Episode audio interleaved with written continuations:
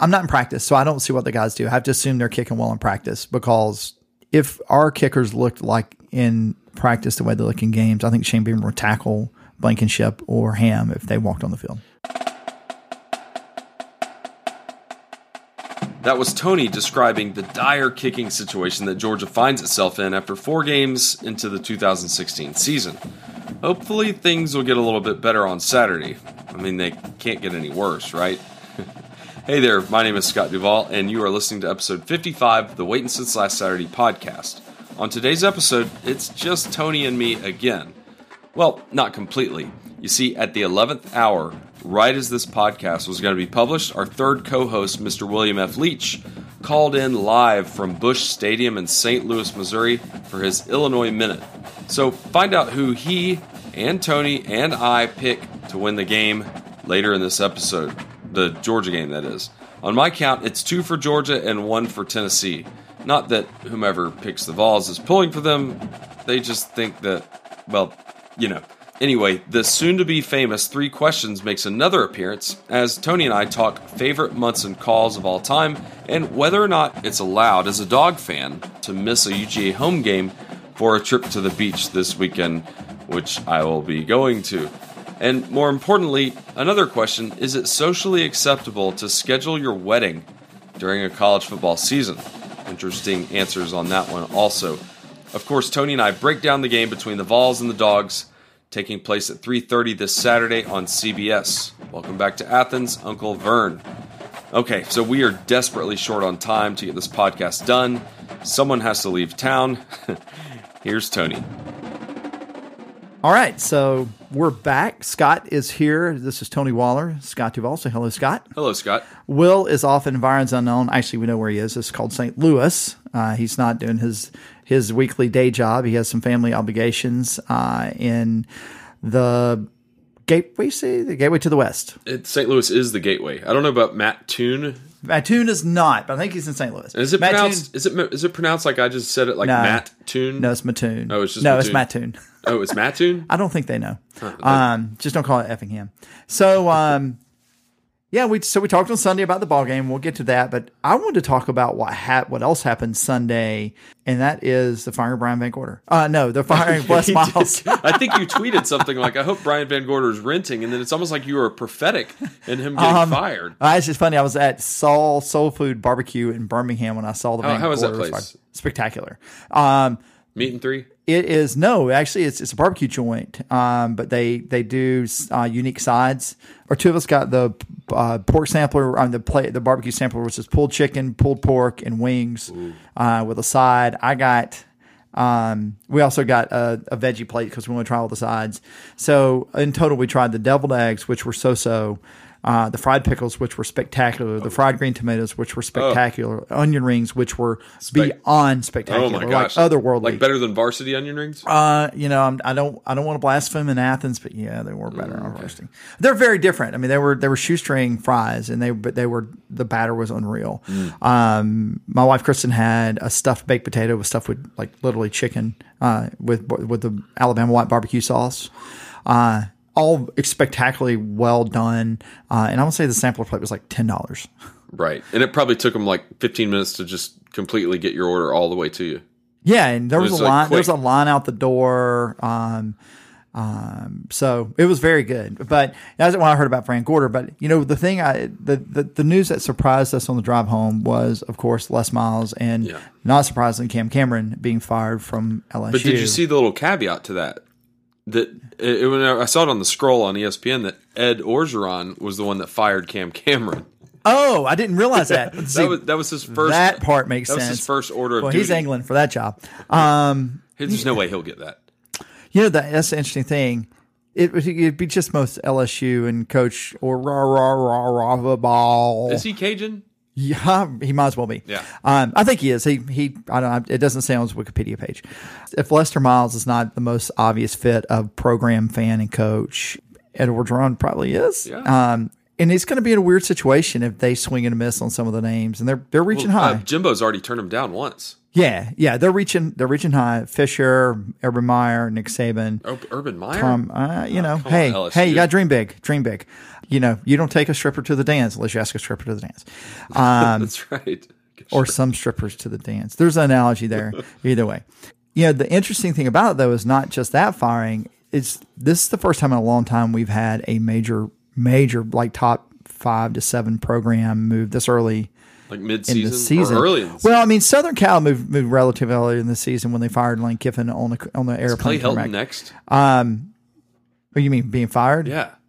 Well, we don't think it's Bob Stoops now that we looked at the buyout. There's like $17 million that Kentucky's tied themselves to. You mean Um, you mean uh, Mike? Whichever, one of the Yeah. Stoopses.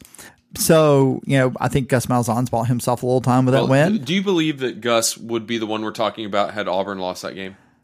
I don't know, man. That's that's that's a little harder to say. Although Auburn fans are, and I'm going. That's one of the reasons we're talking about this. Auburn fans and administration are so fickle.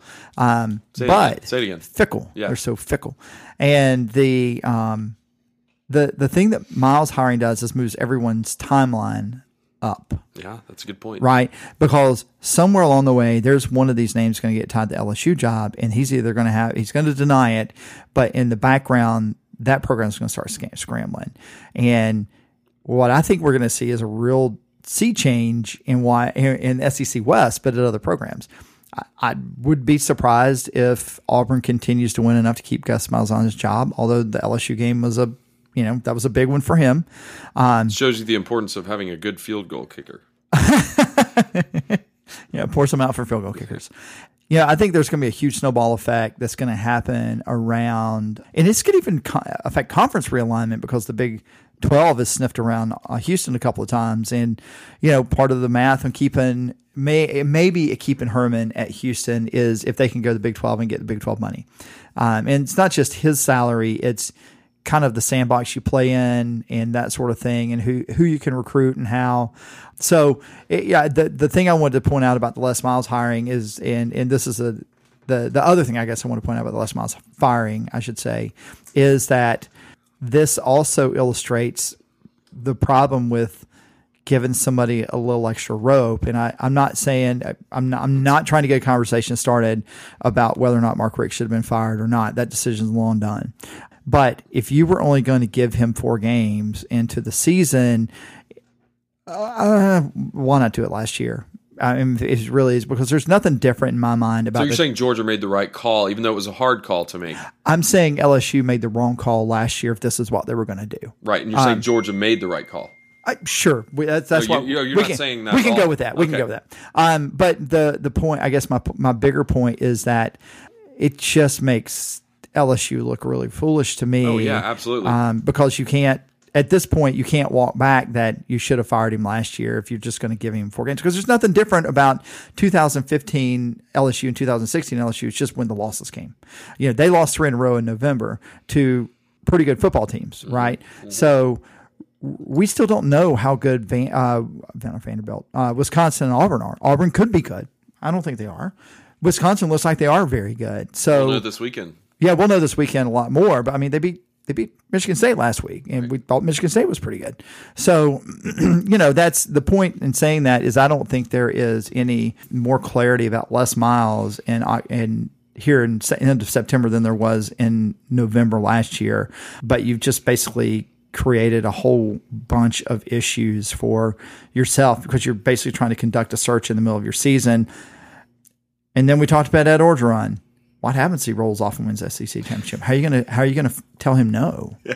No, I'm serious. I know, I agree. That is still on the table. They can still beat every se- or every other. If they they run the table, they're going to SEC championship unless Auburn runs the table, right? And maybe Brandon Harris will get that shot in the arm, and he'll become that quarterback that LSU thought he was going to be when they recruited him. Whew, whew. He Orgeron fires Cam Cameron. Who knew that was the gateway drug to keep getting that job? Um, Who's he so gonna Who's he gonna uh, pop in there to call plays? Because you know he's not going to call I plays. think they have like named the named the tight end coach, the interim offensive coordinator. They promoted some graduate assistants. I think they found uh, Kind of like, what we did for the bowl game last year. Just kind of yeah, except for the whole season. Except for the whole season, Right. Uh, I'm not, 100 percent certain. I think they found a guy that had literally has been retired for a while. Had, they've called Joe him Kines? and not not Joe Kines. Um, Well, that's a good guess, and that's always uh, always a good answer. So, I, the reason I want to talk about that is that is I think we're going to see some really interesting times for college football, and um, I just hope Bo Pelini winds up at LSU.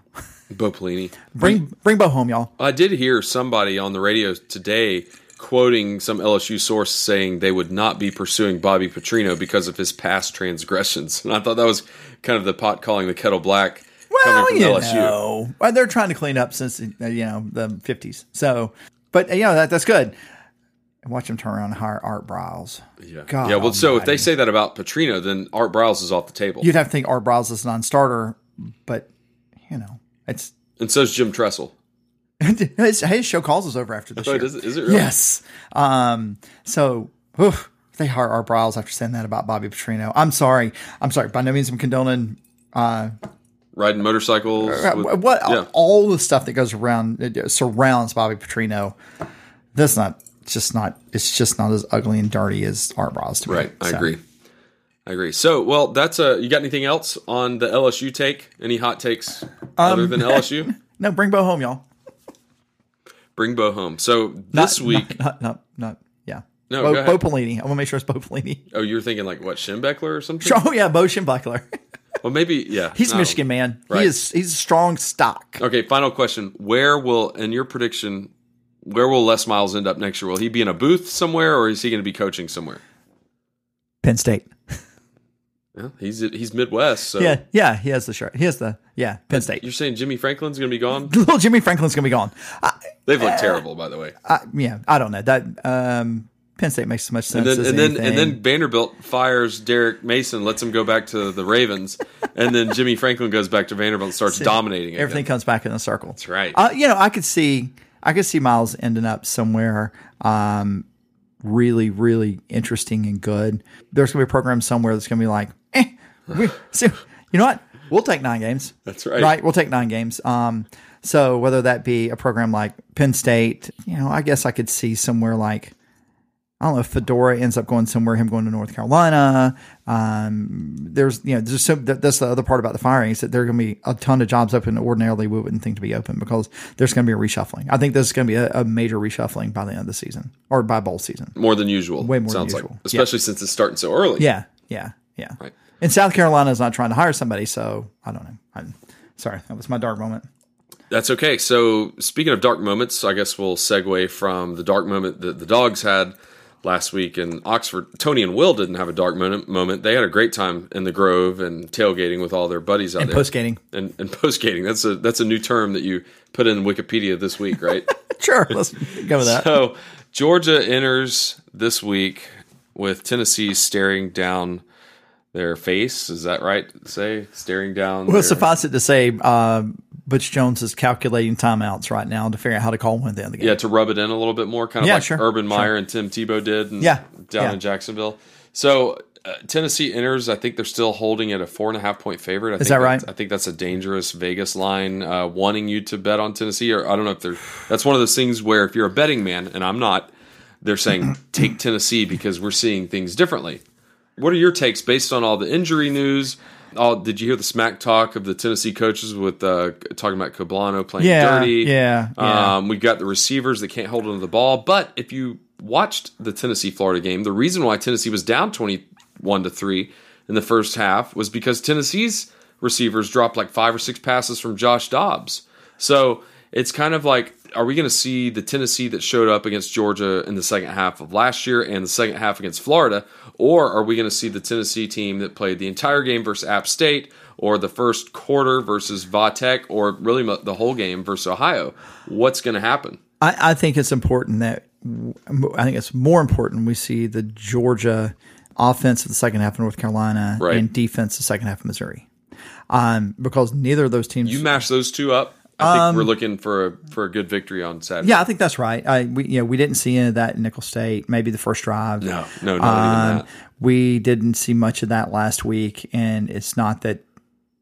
I just didn't think we had a lot of fire last week. I, I, I continue to stay with the notion that this team is searching for an identity. Uh, Well, the and you coaches- pointed it out with the lack of uh, senior leadership. Well, yeah, there's that, and it's, it's interesting. I was um, I was looking through at some um, at some stats about who has played, and um, you know, looking at, you know, we have at this point, Eason's taken 75 plus percent of the the the, the uh, snaps at wide receiver. Chigbu, Godwin, Stanley, and Ridley have taken an awful lot of snaps, and we've had two tight end freshmen uh, take a lot of snaps at tight end, offensive line.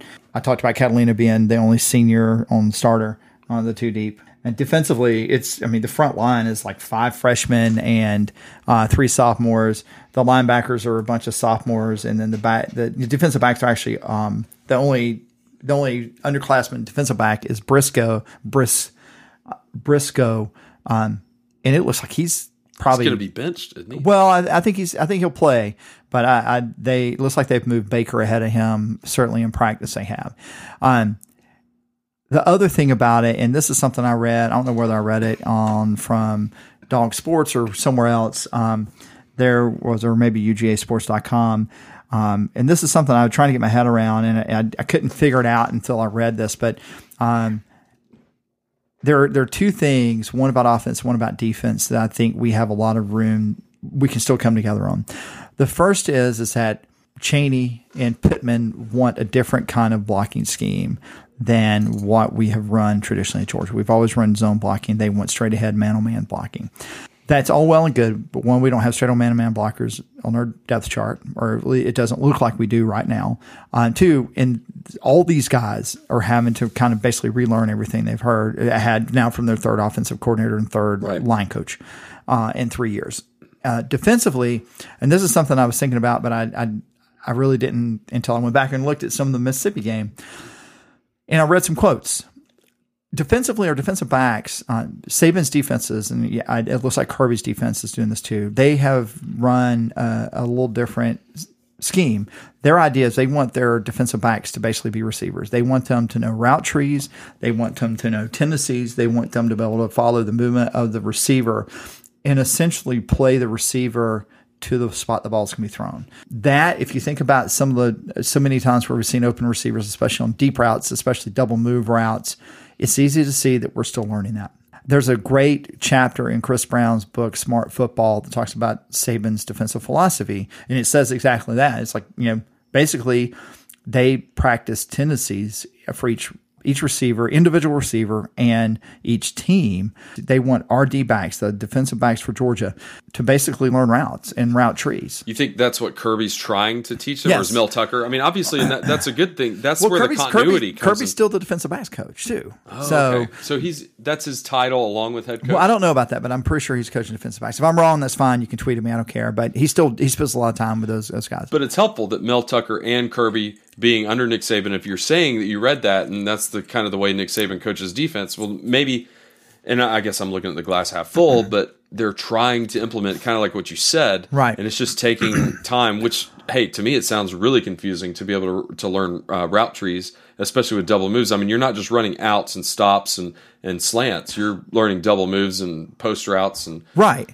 Well, what what made me think of that is that um, I read a quote earlier in the week about eye discipline. I don't remember who said it. It might have been uh, it might have been Baker. It could have been Briscoe, uh, but one of the cornerbacks talked about eye discipline. Like Seeing, like like, like vision, yeah, like paying attention. Uh, I don't know if they're paying attention to the receiver's eyes or if they were paying attention to whatever it is the coach is trying to get them to pay attention to with their eyes.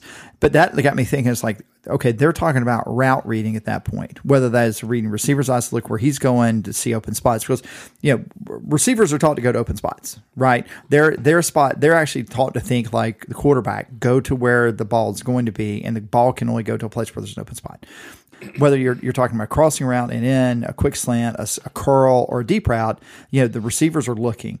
They're also doing things with their body to put them in position to do that, which is why you know you and I we're, we're coaching flag football. The first thing we tell the guys don't don't play their head, play their play their hips. They, they can only go where their hips take them. So and it could be also they, they the eye discipline could be paying attention to the quarterback. I'm not sure how they're doing that.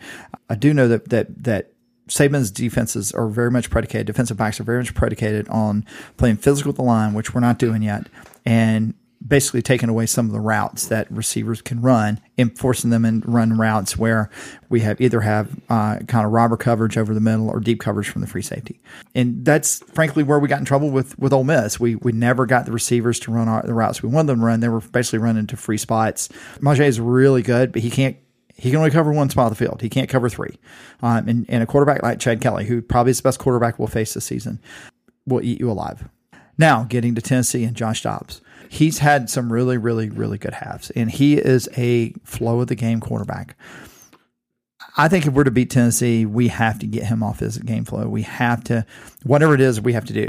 Uh, we have to make it so that Tennessee struggles and can't let them get fired up. They they did it in that the game in Bristol. They did against Florida, and once they got going, there was just no stopping them. They never did that against App State, and that was why they were in a dogfight the whole way. Right. Um, so you know, I don't know how you do that. I, I Well, it's it's another run pass option team, and Yeah, that's what's yeah. given us struggles with. Uh, Yeah. I don't know if Nicholls ran it, but you know that uh, Missouri and Ole Miss, even North Carolina, had that tendency. Yeah, with Trubisky, but they never really got into it. Yeah. Um, so, you know, offensively, I think the key for us is to, whether we like it or not, we're going to continue to pound the ball. Um, I think we, Are we going to run in that A gap right behind the guards? Or I think it depends on whether or not? Chubb plays. If Chubb doesn't play, I, I see us doing less of that. Um, Yeah, spread it out to Sony and yeah, Sony Holyfield and, and Arian. Herrien.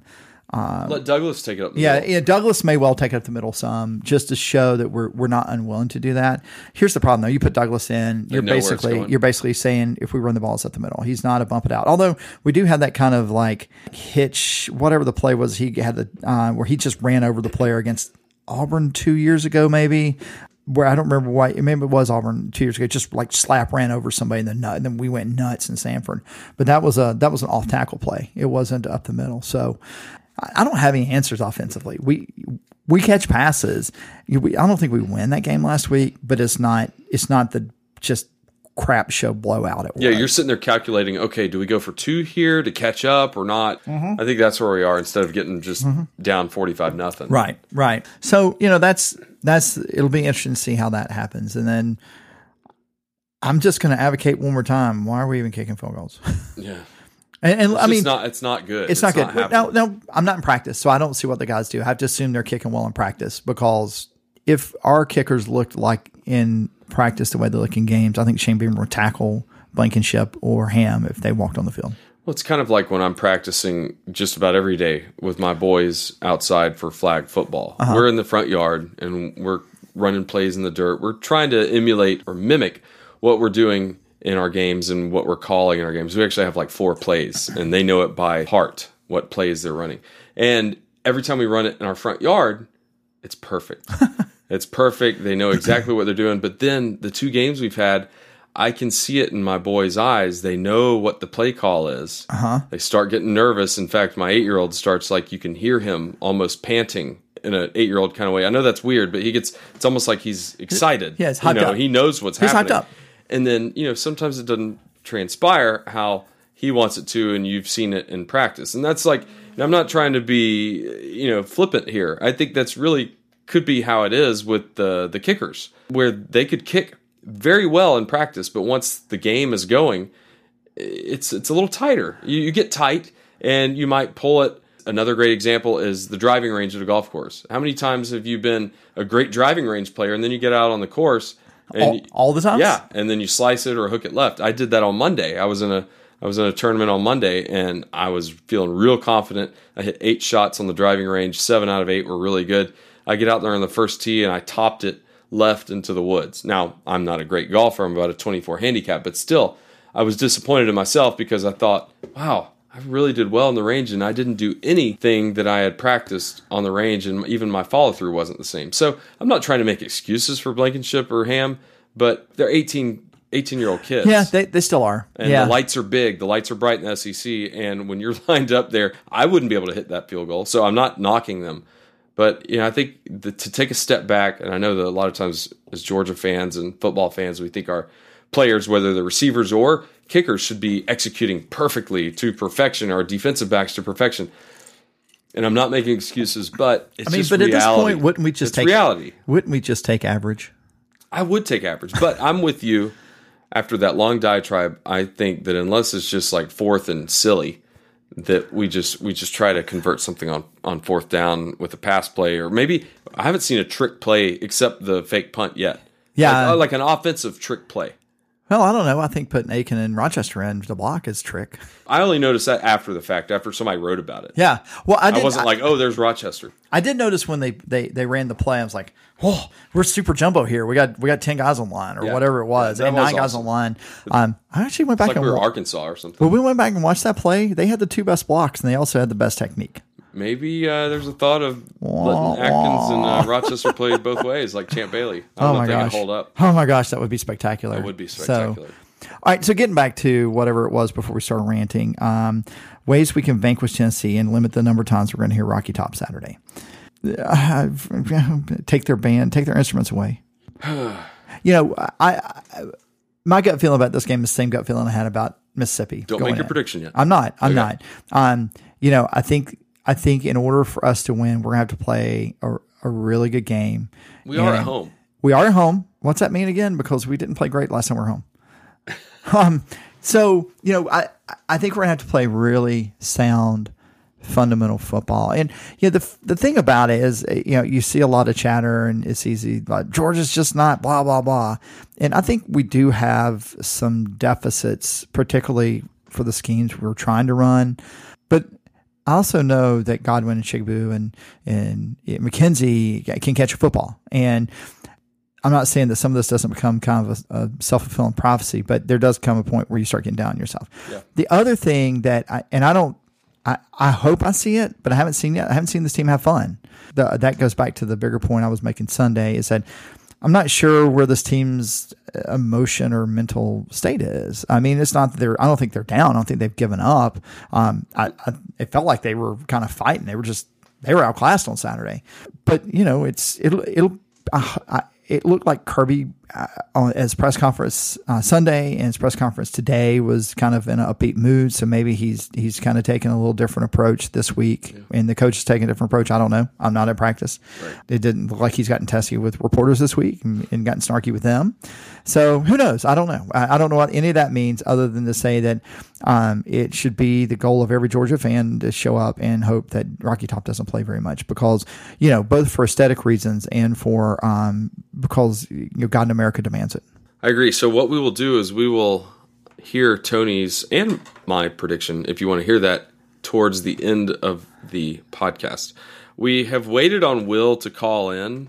Did you send him a text? I did send him a text about an hour ago, even before you got here, and he has not responded. So I guess he is doing the St. Louis Cardinals game. I don't know, but uh, I will patch that in if he ends up calling in, and it'll be right now. Here's Will. All right, so this is Leach. I'm here at Busch Stadium, not recording the podcast with Tony and Scott like I should be, watching the Cardinals choke away what should be a very exciting season. As long as someone takes out the Cubs, I can handle it either way. Anyway, this is actually not the most miserable thing I saw this weekend. I was at that Mississippi game, watching them lose. Ugly. So I'm, this is my minute. Illinois is going to lose to Nebraska. It's going to be ugly. And Georgia, you guys know how I feel about this. I am the skeptic. I am the one that is down. I am the one that is wary. They're going to beat Tennessee this weekend. I don't care what Tony and Scott says because they're wrong. Good dogs. Hey, that was hilarious, Will. Thank you. Yeah, thanks, Will. So now that we have finished kind of our preview of the Georgia Tennessee game, what we're going to do now, uh, as we move into the second half of our podcast, I've got the three questions for Tony. He does not know what the questions are, um, and I'm going to expect some answers from answers from him. Actually, I only have two questions Okay. because I am leaving for Florida tomorrow morning, 8 a.m. I'm going to miss the game.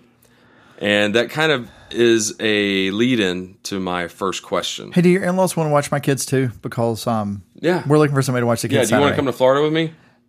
Not, Um, no, No, you want to, you want a babysitter for the I want a babysitter right? for the game. right right so um so yeah um this was a trip that was planned probably six months ago and i didn't even look at the calendar i was thinking like surely we'll plan it on a uh, an off week or an away game But it was uh, the Tennessee game. So, Tony, question number one.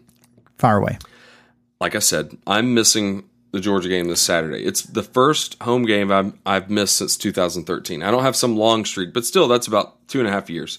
But I'll couch the statement to say that I've been to all those games in a row from 2013 to now. I have left at halftime at, at certain points because, you know, kids, wife Yeah. not wanting to be there anymore, wanting to go back to the tailgate. but um, this will be the first one I've completely missed in quite some time. And it's because I'm going to the beach. We're going to Santa Rosa Beach, which is which is a great place to go if you aren't in Athens. And uh, I suppose that's an acceptable excuse, right? Sure. So a few weeks ago, I mean, I'm just saying that to be polite. You know that, right? yeah, yeah, no, no, no, and that, that's kind of I'm getting to the point of this question. So a few weeks ago, I was a difficult person to be around because I did put up a fight when I realized that this was October 1st. It was the Georgia Tennessee home game, and I was telling my wife like, maybe I'll come down Saturday, but not really because you're coming back Sunday, and you know, really kind of uh, ruffled some feathers, if you could explain it that way. But um, I was thinking t- ESPN Game Day would be here. I was thinking, you know, these grandiose ideas of Georgia being undefeated, playing an undefeated Tennessee, you know, like a number five versus number nine ranked uh, matchup.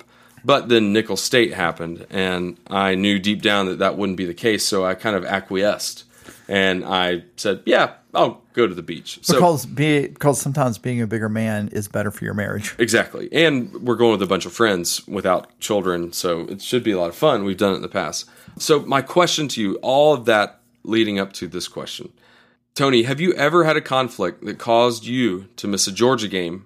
And a follow up is, how did you handle it? Tell me about a home game. A home game. Because I know how. trying to think the last time. I missed a home game. Well, the last time I missed a home game, I lived in Illinois. So, you would drive from Illinois to Athens, even when you were living in Illinois. Yeah, I go to- came. I came That's down. dedication. I came down for probably. I usually came down for at least three home games. Um, if I didn't come down, if how I, long of a drive was that? ten hours. Amazing. Um, so if I like if if I if I hit a couple of away games, I might come just to two. So I'm trying to think the last time. Probably the last time I missed a home game, it would have been in the early 2000s. I would have missed the 2000 Ole Miss game. I want to say, which is the game it sleeted at. But uh, a good buddy of mine uh, basically goaded me into going. I'm glad he did. Um, so yeah, I don't remember what it was for. I'm sure it was a family obligation, you know, some some nonsense like uh, you know, my niece's bar mitzvah or whatever. Um, I, I don't. I, I know nieces don't have bar mitzvahs, but that should also tell you that I don't really know what bar mit- happens at bar mitzvahs. So the It should also tell you you don't remember the last time you missed a Georgia it's been game. it's been a while. It has good. been a while. Um, you know, I'm going to miss Georgia, Florida this year, which is uh, Okay, so take painful. it that way. Take it that route. the last time I missed Georgia, Florida is when we lived in Illinois, and, and that's hard because I, I love Georgia. I love Georgia, Florida. Uh, I'm from Southeast Georgia. It's only an hour from my parents' house, so that's that's the hard part. But I miss it this year. I'm going to be in Washington D.C. Um, if you're listening to Washington D.C., I'm going to be at one of the three watch spots, uh, alumni watch spots. So uh, the wife and I both will be there, and we'll be we'll be loud, proud, and I'll be the I'll be the big guy in red and black. So, follow up question to this: Is it ever okay to schedule a wedding between the months of September and November? I am uh, it. Yes, with some caveats. Okay, Um, the first caveat is if it's to me a Georgia away game that we play every year. Um, it's I'm I'm okay. Vanderbilt. I'm okay with Vanderbilt. I'm okay with Auburn. I'm certainly okay with South Carolina. The, and the caveat to that is that you have some flexibility regarding watching the game, or it's an awesome ass destination wedding. Right. Um, at which point you're like, you know, I've never been to Curacao. Um, so I'm okay with that. Um, I am not okay with, and I have friends have done this that like, you know, Athens is quiet, George Florida weekend. I'm getting married that weekend. There's two very strong structural problems with that. The first is, is that it's Georgia, Florida weekend. The second is your anniversary is always on George Florida weekend Yeah. which is awesome if you're married to my wife because she is, I mean, she is as diehard a dog fan as you can get. It is not awesome if you're not married to my wife because there's going to come a point in the future where are you really going to watch football all day on our honeymoon is a real thing. Um, uh, so, yeah, I'm not the, I think it's, I think it's selfish to have your wedding if you don't actually consider those things. Um, If you're from the South, I guess. Yeah, sure. Yeah, absolutely. You got to know that. You got to know that. Yeah. Okay, good answers. Question number two. What would, what do you think? What do I think? I think it's completely rude. Okay.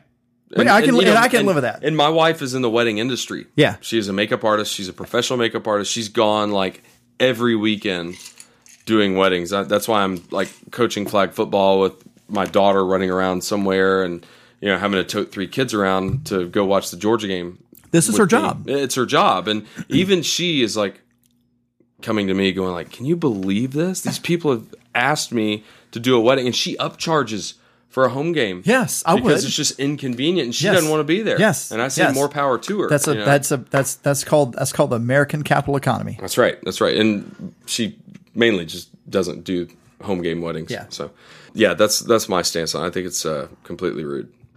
It's also debatable whether you should have children's birthdays during September and November. You should try to do your family planning around football. I have two kids born in March, one kid born in July, in June. Right. Uh, even the surprise was planned, at least in that way.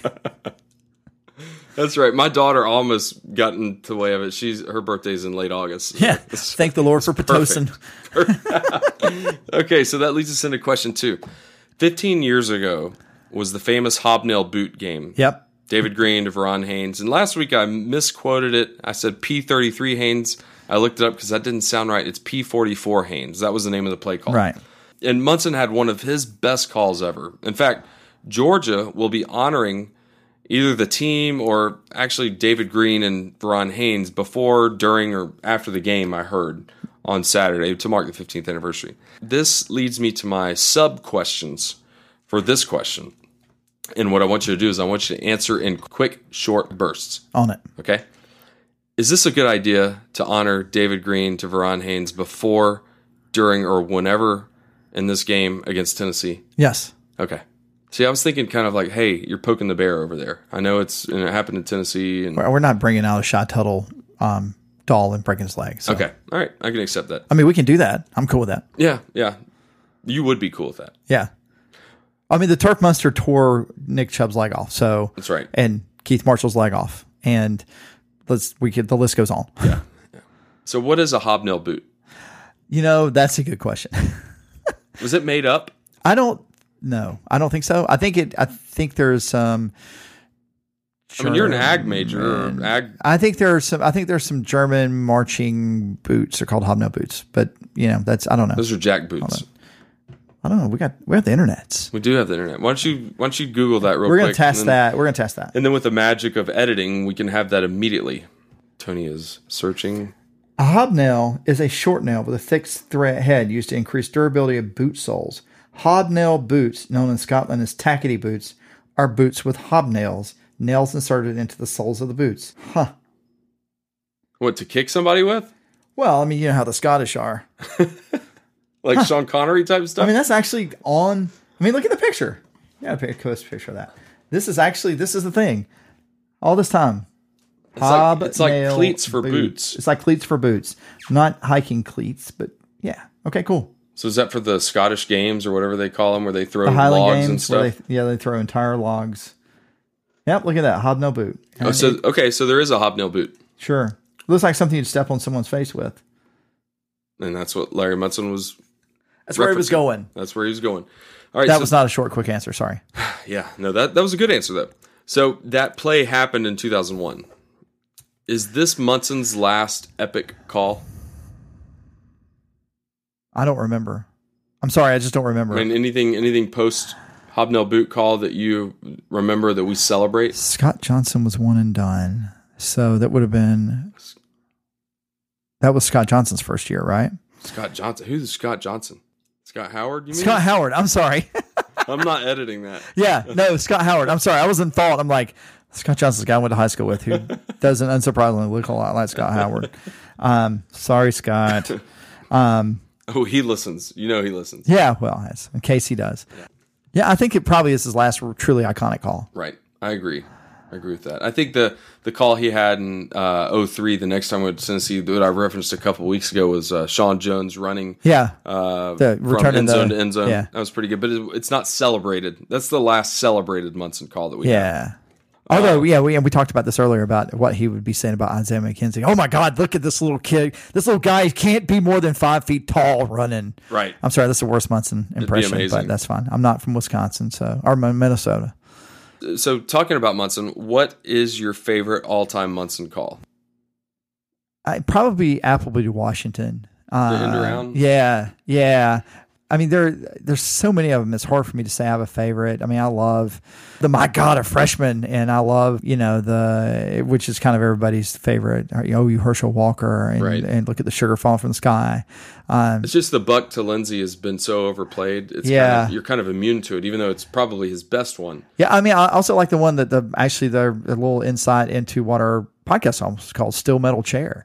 Uh, Metal- metal steel metal chair? steel Yeah, chair. yeah. right. That's I like that one too. I don't. Yeah. I don't have. I guess I don't have a We favorite. almost named this podcast "Metal Steel Chair" in reference to when uh, Larry Munson was talking at the it kind of almost the epilogue of his uh, great to Scott Yeah, the moment Lin- where he said, "I came through a chair, a metal steel chair." That was almost the name of this podcast. But we couldn't convince Will because he had. I think now he would get it. He would, Yeah. he would. But yeah, he he he was kind of like, "What are you guys talking about?" And- Although he said nice things about Tim Tebow in his podcast, so yeah, well, his had a- train is not complete. he he didn't quite understand the apostrophe after waiting. yeah, we convinced him. yeah, I know, I mean, know. and he, he trust me, he's he's a wordsmith in the way you and I. He's and quite a are. linguist too. Yes. Um, you know, I would say What my what'd you call him? a linguist. Is that is that right? Quite quite a linguist. You said it quickly though, and Yes. it's, it's like it's, let's- a linguist. I called Will a linguist. You know, my favorite Munson call is the Butler sixty-yard field goal, where he Yeah. says, "Yeah, yeah, yeah." Yeah, that yeah. one. That one's really good. So, who is your favorite play-by-play guy now? When You're watching TV. clearly not or- Scott Johnson. Um, sorry, Scott. This can be controversial, but I I really like Uncle Vern. I like Verne Lundquist. Like even at his worst, he's still really he's still really good. I mean, Eli Gold's good, and um, Scott Howard's excellent. Um, but you know, if I had to if I had to just pick, I'd say Scott Howard, uh, not Scott Howard, Verne Lundquist. Verne Lundquist. See, I like Wes Durham. Yeah, I've always, yeah. I even liked him. Yeah. You know, I would want to hear him on the tech call. I don't know why. I guess you know, Yeah. seeing what the other side. But I'm, I'm so glad he does the Falcons. yeah. And um, he had one of the best calls in the preseason this year. I don't know why I was listening to a preseason game, but uh, he actually predicted. Because you're going to Tennessee, I'm going to the beach for Tennessee week. But he predicted a uh, a kickoff return. Yeah, Pl- I played that for you and Will. Yeah, yeah, yeah, yeah. He had a great call on that. I won't I won't belabor that because y'all are going to be bored with it. Uh, but West Wes Durham is my uh, favorite play by play guy. Play by play guy. Uh, I think on TV though, I'd probably have to say, uh, who's the guy with Fox now that everybody kind of, Gus Johnson. You know, I didn't think about t- Joe Tessitore and Gus Johnson, but both of those guys, are, Tessitore's good. they're they're good. But the thing that that I that makes them really good is when you get the end of the game, they always have these crazy games. Yeah, so, and they get excited. yeah, they get excited. So yeah, I could see that. All right. Um, final question of this subcategory: Who was the Tennessee run? It's almost trivia. It is trivia. It's actual trivia. Who was the Tennessee running back that scored the touchdown before that amazing series for Georgia happened? Oh, what oh, hold on, number? hold on, hold on. It was a guy from Tucker that said he was going to uh he was going to Tennessee because you can't because he doesn't want to go to the Peach Bowl every year. I can't think of his name, but he's from Tucker. I know who you're referring to, and that is wrong. It is okay. You're, you're referring to Jabari Davis. Jabari Davis. No, it's not Jabari Davison. Um, I have no idea. It's just trivia. Yeah, I have no idea. Travis Stephens, Oh, okay. number 34 Wow. for Tennessee. Yeah, I just remembered that was the first time in many, many times where um, short kickoffs did not help us because we scored to go ahead. We kicked off short and they drove down in like five plays and scored a touchdown. And then they squibbed it to Damien Gary. And then they squibbed it to Damien Gary, right? yeah, So- and it was like Damien Gary, Randy McMichael, Damien Gary, and Yeah. then Veron Haynes. right. That's right. So All right, so that is the end of our uh, two questions, which turned into like eight or nine, but that's okay. Uh, and now we're going to get into our picks. We're going to try to hurry this up because I'm leaving in like, four hours. like yeah, ten hours, and I've got to edit this podcast, and so we got to I told Tony like 30 minutes. We're already at 45 minutes. But anyway, so we're going to get into the picks for the Fun Office Pools Pick'em contest. And if you have not entered, you should uh, make sure you update your picks. I You think have I'm- plenty of time to catch me. Yeah, I think I'm ranked like 81. I'm below that. Okay, cool. Well, at least I'm ahead of you. So we are going to start with uh, the game on Friday, which Gus Johnson might be calling. No, it's on ESPN. If it were on Fox, Gus Johnson might call it. This is a really great matchup, and I'm so glad it's on Friday because it won't get lost in the shuffle of all the Saturday night games. Stanford, number seven Stanford, at number 10 Washington.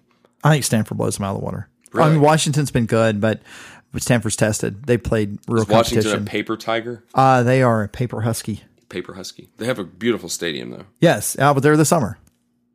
All right, I'm going to go with Stanford as well because Christian McCaffrey, you know? Yeah.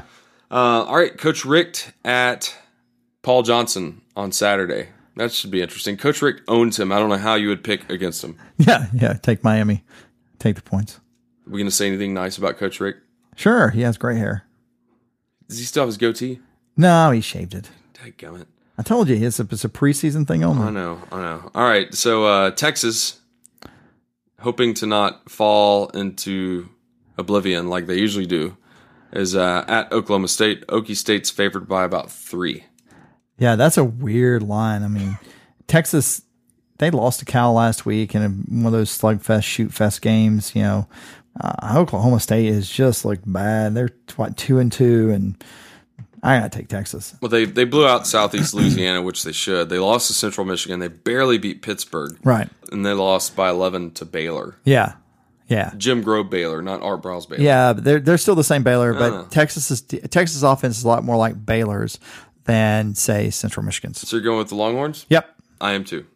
All right, La Monroe, La Monroe, La Monroe, Louisiana Monroe. That used to be Northeast Louisiana, Okay. and they used to be called the Indians, but They're now not they're anymore. The Warhawks, I think. Sure.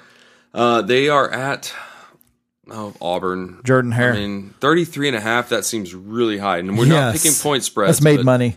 That I mean, if if you were betting, if you're in Las Vegas, if you're like I'm going to Florida tomorrow, if you're going to Las Vegas tomorrow, take I don't know, a couple hundred bucks, five dollars. five dollars. Yes. Yeah, we're not we're not giving or or a couple hundred bucks, and put it on Law Monroe. when you do it, yeah, yeah, put a lawn Monroe, yeah. Yeah. And you do it, say, "I got beats a lot up," because you're a, you're one money.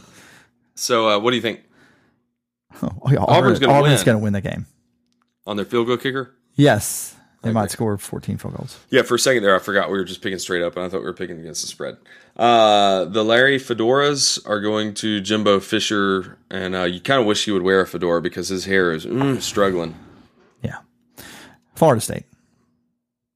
Really, you don't want to get into that one? No. see at Florida State. You don't No, think Trubisky and no, Switzer No. and Ricky Proehl's son? no, Okay, no. Florida State's going to handle them. all right. I'm going to go with Florida State as well. Uh, Wisconsin at Michigan. Wow, eight versus four. Is Wisconsin a paper tiger?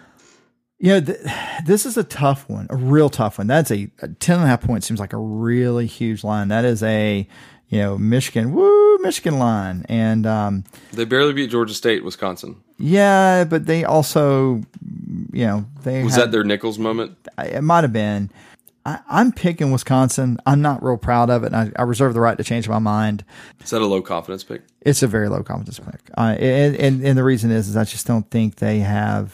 I think I think Michigan's run artificially high. I think they're going to they come in there and and feel like they're just going to roundhouse them. And um, yeah, I'm picking. I'm picking Wisconsin. I'm gonna go with Harbaugh as well. Oh, you said Wisconsin. I said Wisconsin. I'm picking Wow. Wisconsin. Okay, I'm gonna go with Harbaugh as well. No, not as well. I'm gonna go with Harbaugh. I may I may change this yet. Yeah, you but can change it. You probably will.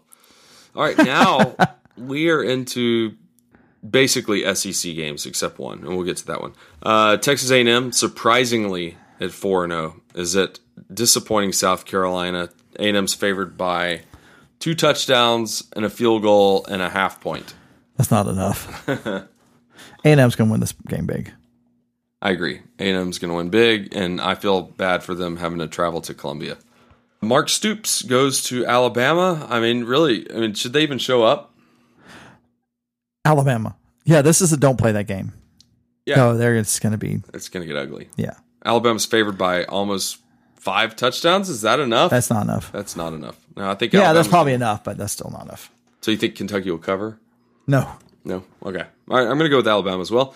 Florida at Vanderbilt. This game always happens after the Tennessee game, and Florida usually is coming off of a big victory and then just puts Vanderbilt to rest. What's going to happen this week? Because you've been high on Vanderbilt and their defense. You think I'm there'll not, be a hangover? I'm not Van- high on them anymore. No. No. Florida's going to house them. I mean, I hope Vanderbilt wins, but I just can't pick them.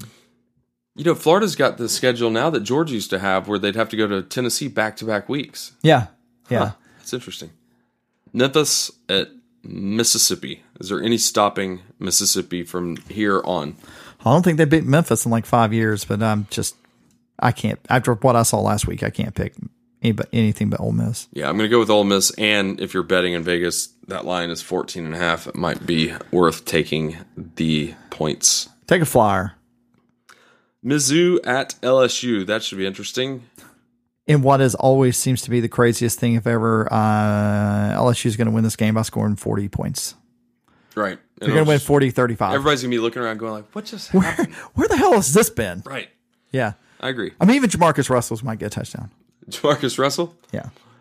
The fighting Bobby Petrinos and his motorcycles roll into Dabo Swinney. Swinney, is it Swinney or Sweeney? Uh, yeah, it's one of those. Swinney. And Ellis uh, and, and Clemson's. You know, the the last time game day was in Cle- at Clemson when it was raining. It was last year. Yeah, the same day as uh, Alabama game. They were sitting there touting the tradition of the buses round, rounding the stadium. I don't get that. What's the deal? It's, it's they they had air to fill. And how does um how does nobody ever twist an ankle running down that hill? Yeah, That's a great question. Have you ever been? Have you ever been there? Have you Yeah. ever? I mean, you've been down the hill to the rock. No, I haven't run Rock. down the hill. Um, I've it- been to the stadium. yeah. I've been to a game. Used to used to you could go in and touch the rock. You go go touch Howard's Rock, and it is it's pretty steep. Um, I don't know how people don't fall all the time and break stuff. If if it was Eastern Michigan, they would fall down. I love your devotion to making fun of Eastern Michigan. Yeah, yeah. Google Eastern Michigan So- trying to slam down a wall. I don't know. I'm gonna I'm gonna be controversial here. Um, I know Louisville's a great. I know they have done all these things in the world. I'm picking Clemson. Oh, I'm picking Clemson as well. I mean, I, I pick against Jim Mora and Bobby Petrino any chance I get. Yeah, Jim Mora I- Jr. I don't have a I don't have a problem with Jim Mora, yeah, the older. yeah. Why? Why do you hate Jim Morrison? Yeah, So All I, right. I have to pick Clemson, I do too. Um, and it's going to be a barn burner. That's might be the best game of the day. Of the day. well, it's going to be a great that's game. good because it's at uh, what eight o'clock at night. Yeah, So that leads us to 4 and 0, number 11 ranked Tennessee. And yes, Butch Jones does like to call timeouts really late in the game. That's why he saves them. Rolling into Sanford Stadium, my boys were incredulous. The fact that we're ranked 25th and Boise State is ranked 24th because they said, Who have they played? I think I'm raising them right. you know, I mean, they Yeah. come up, I, mean, I was like, I, I can- was like, I can I, gotta live with you that. that. I was like, I can live with that. Yeah, I was like, if they flip flop spots, I'm not gonna have a problem with that. So yeah, what do you think? Georgia is a three and a half point underdog. what do you think? You want me to? Me Yeah, go? you go first because I'm I'm just ugh. Here, here's the thing. I don't think I've ever picked against Georgia. yeah. I'm, I'm a homer. I'm a complete optimist. I'm always glass half full in life and in sports until they give me a reason not to believe them. I still think the Braves are going to do well next year. I, I'm I'm bullish on the Falcons after watching the Monday night game. Yeah. Which was um, actually very good. you know, I, I think the Hawks will do well just because they're not in the Western Conference. Yeah. You know, so that's how I look at my teams that I root for. Coming down to this game, I remembered how we were up 24 to 3 in the first quarter, and then there was a fourth and 8 Mm-hmm. And Josh Dobbs completed it, and then it's like the levee broke. Right after Mm-hmm. That's that. what I was talking about earlier. yeah. That's exactly the same thing I was talking about earlier. I didn't Yeah. even think about last year's game, Yeah. but that's right. Yeah. And then, and, And they was- scored like they scored they scored 17 points or they scored twice before the half. yeah, It and was that almost was like what three minutes. was- yes, Ole Miss. yes, that's right. So, you know, with that in mind, and then seeing them last week and seeing how Georgia struggled, you know, we hired Kirby for a reason. The thing is, the press, the national press, the local press, the fans have been poor mouthing our team, you know, pulling out these stats how the 2013 class decimated us. And it did, you know. It's uh, not an invalid it's, argument. It's not an invalid argument. You cannot like it, but it's not invalid. It, that's right. And so there's there's been all this press and talk about how Georgia's just no longer any good, although complete opposite to how they were talking about him after the UNC win at the Dome. Mm-hmm. Like how this is so great. So I think that Kirby is going to confidently rally his troops like he has. He's been very calm this week, very positive. He was even positive at the post game of the Ole Miss game. And I think he's going to have them with a quiet confidence. There's not going to be that much pomp and circumstance for them from dog walk to running in, but they're going to surgically take apart Tennessee. It's going to be a long, nerve wracking, nail biting game, back and forth. We're going to be wondering how are we in this thing, and then it's going to be settled within about with about five minutes left in the fourth quarter, and all we're going to have to do is get a couple first downs to seal the win. Kind of like how when we beat them in 2000, and you could see people being held back by the ushers wanting to tear down the goalposts. We're not going to tear down goalposts, but it's going to be that type of thing where it's going to be settled minutes away from the game ending, and you're just going to be waiting for the final bell to hit, and you're going to be saying, "Thank God, Right. we pulled that out." So you're picking uh, Georgia. Yes, So- I'm picking Georgia. I, I can't argue with that vision of how the game is going to go. Um, my personal opinion, I think it's going to be an ugly game. I think it's going to be a game where both teams don't look particularly great. We we struggle at times. Both teams goes through stretches where it looks like they just like can't do anything offensively, um, and then there's going to be times where both teams really get to uh, exploit defenses that are exploitable. Um, there there are two things, and and this will kind of this will uh, this will highlight where I'm where I'm leaning right now. Uh, the first is our our place kicking. Uh, if this game comes down to field goals, we're in trouble. Uh, the second is that if we give Tennessee entire too many turnovers, uh, whether we give the ball away or simply give away first downs because we dropped the football, we're in trouble because this is a Tennessee team that is built. They're built. They build on surges, just like they did last year against us, like they did against um, Florida, uh, like they did against Virginia Tech. So the longer we can hold off whatever surge might be coming, the better I like our chances. Um, it's hard for me to envision us having everything together to the point. I think we play better this week. I really think we play better than we played last week. First off, we're not playing as good an opponent. We're not playing as good a quarterback. We're not playing as good a receivers. That doesn't mean that Tennessee doesn't have good quarterback and doesn't have good receivers, but they are not. They're not Chad Kelly, and they're not the receivers Ole Miss has. Also, I think Tennessee's coming off of a game where they really powered it against a team they haven't beaten in a long time, and that's going to lead into them being a little down and have a little swagger in a way that they ought not to have. Again, I keep coming back to special teams play, particularly field goal kicking, to a lesser extent, our punt coverage. I think Tennessee wins this game, but I don't feel as comfortable about Tennessee winning this game as I did last week about Ole Miss winning the game. Yeah, I mean, I mean, I'm I think again. it's a valid point. I mean, again, I'm picking Tennessee to win the game in our our pool, um, and I'm going to be spectacularly excited if if Georgia wins. But I don't feel as bad about this game as I did against uh, as I did about Ole Miss because I've I. I the the Ole Miss game going in and it, it happened exactly like I thought, right? Right. Um, but I said we had to do certain things perfect to win. I don't think we have to do certain things perfect to beat Tennessee. I think we can get away with not still not being perfect competently. Uh, I mean, technically, and beat Tennessee. Um, I just don't think we're quite going to be there. So with Tony's prediction in the loss column added to my prediction of a close win, and then Vegas thinking that Tennessee's only a three and a half point favorite, CBS should be in for a good game on Saturday. Yeah, I think it's going to be a good game. I don't think it's going to be what we saw in, in, in Oxford at all. So Although Um, I'd take a what 2013 LSU game like here where we just oh my god. came out and dominated. I might, I might just, I might mail Western Union. Uh, I might Western Union a check to the babysitter and say, just keep them all night. That's right. Be done with it. That's right. That'd So- be a good call. Well, once again, y'all have wasted another hour with us. Thank yeah, you. thank, Thank you very much. listening. Yeah, we Um, really appreciate it. And Scott, have fun in, in Florida. I, I get it. I get it. And, Yeah. you know, you got to do what you have to do, but uh, y'all have fun down there. And we'll be, I'll be watching it at the Red Bar in Santa Rosa Beach. So if hey, if anybody's down there listening in North uh, what, what Northwest Florida, stop by the Red Bar at three thirty. You'll see me. it's got to be the loud one with a beard and a bro haircut. What's this? I don't know what this haircut's called. Oh, me? Yeah. What? I have a haircut? Yeah. Yeah, I got a haircut. Yeah, no, it's uh, it's like that. The side, side soccer, fade, side fade. Soccer player. Haircut. Yeah. He looks like Lionel Messi, but not. Yeah, but not not not nearly as talented. Cool. Well, there you have it. All right. Um, I will wait with bated breath to see if Will calls in. If not, I apologize to all of you listening to this podcast just to hear Will's take because uh, he's he's a busy man. But he will be on the Sunday. We'll be back Sunday show. afternoon. That's yep. right. So, so until then, thanks for listening. And I am Scott Duvall, and this is Tony Waller, and we both will say, "Go dogs." Go dogs. right at an hour. Boom, nailed it. So after you after you edit out all my arms, we're like what forty two minutes? yeah, probably so. Thanks for listening. Make sure to get your college football picks in before Friday night to see if you can beat Tony, Will, and me. Based on the standings thus far, that shouldn't be very hard to do. Good luck to the dogs this weekend, and I will be watching with a cold drink in my hand from Santa Rosa Beach, maybe in the Red Bar. Who knows? Also, check us out on Twitter if you like. The show can be found at WSLS Podcast. Tony Waller's handle is the ever so popular at Tyler Dogden. That's D A W G D E N. Will Leach can be tracked down at William F. Leach. And as for myself, you can search Jawavi Films. That's J A W A V I Films. Georgia versus Tennessee at 3:30 on CBS with Vern and Gary should be a fun one to watch. We will see you.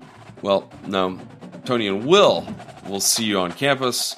I'll be back for Vanderbilt. be safe, have fun, and go dogs.